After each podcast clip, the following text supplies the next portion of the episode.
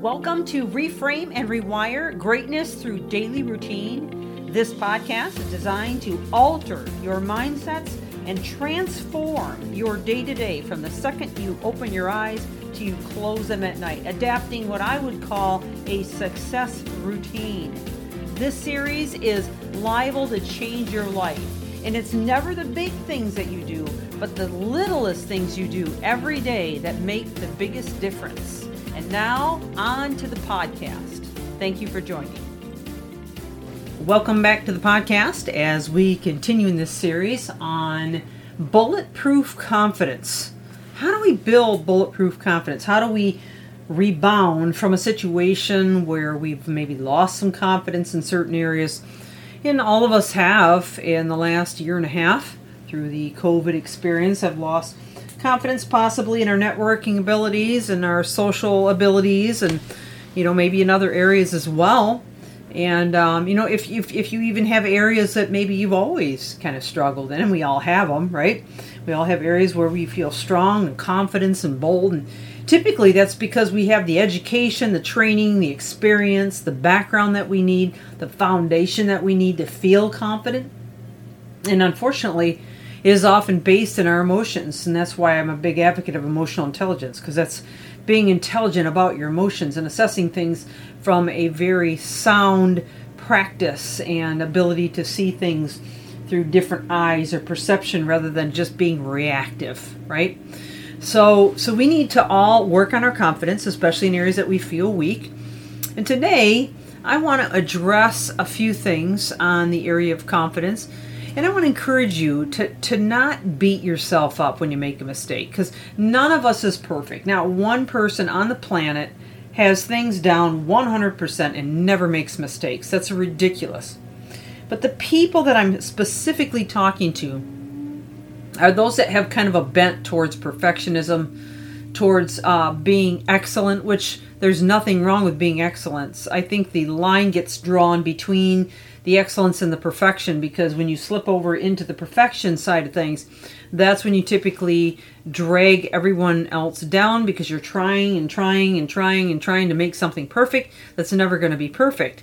So you're holding everyone else up, you're frustrating yourself, you're frustrating others you're you're beating yourself up because it's not perfect and you end up uh, with more regret than a sense of accomplishment whereas when we strive for excellence and we just do the best that we can and know that we've done our best and we stop at a at a at a decent i guess deadline point then then we can walk away feeling pretty good about ourselves all right so but don't please no matter where you stand in this in the scheme of things don't beat yourself up. It's human nature to make mistakes, and a lot of times we can learn more from our mistakes than we can from our successes.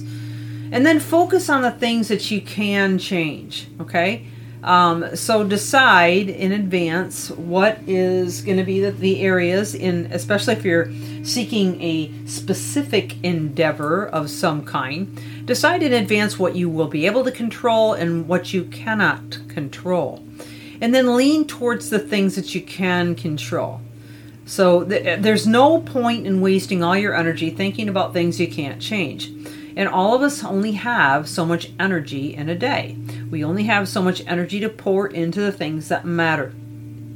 So instead of wasting your time on, say, for example, social, you know, um, uh, decline, you know, yelling at other people on Facebook, or trying to uh, get people to change that just won't change, instead of spending all of your energy, your efforts, your time, and your focus on those things, instead think about things that you that are in your power to control. So, for example, you might be able to control, you know, your perception on how you're seeing that person or that situation, and shift gears so that it's not exhausting you you know, it doesn't necessarily mean it's going to make you happy. It doesn't necessarily mean that you're pleased with what you're seeing in this person or this situation, but you can control how you're reacting to it, right?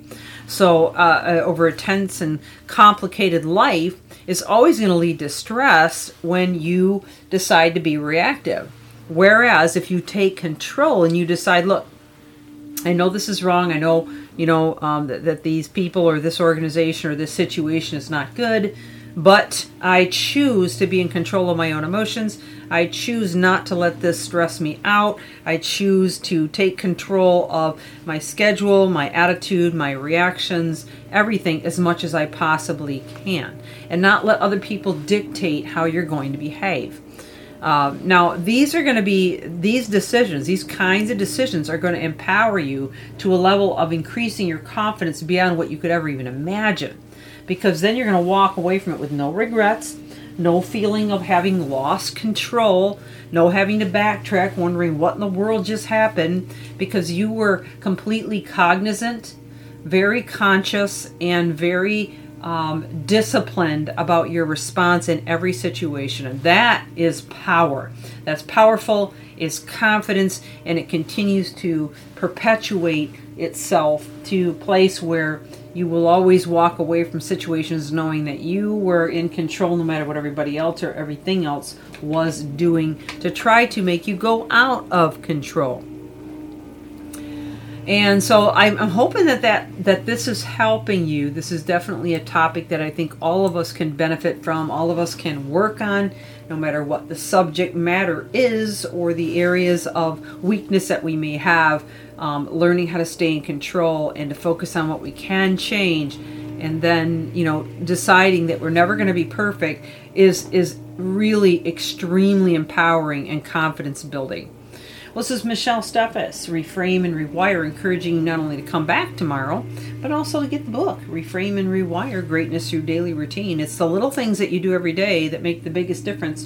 And these little things that we're talking about today and in all the other days that we've been on the air are all those things that, although may not seem significant at the moment, if we repeat them again and again, we can see incredible leaps and bounds in our lives. Have an amazing day. Thank you for joining me.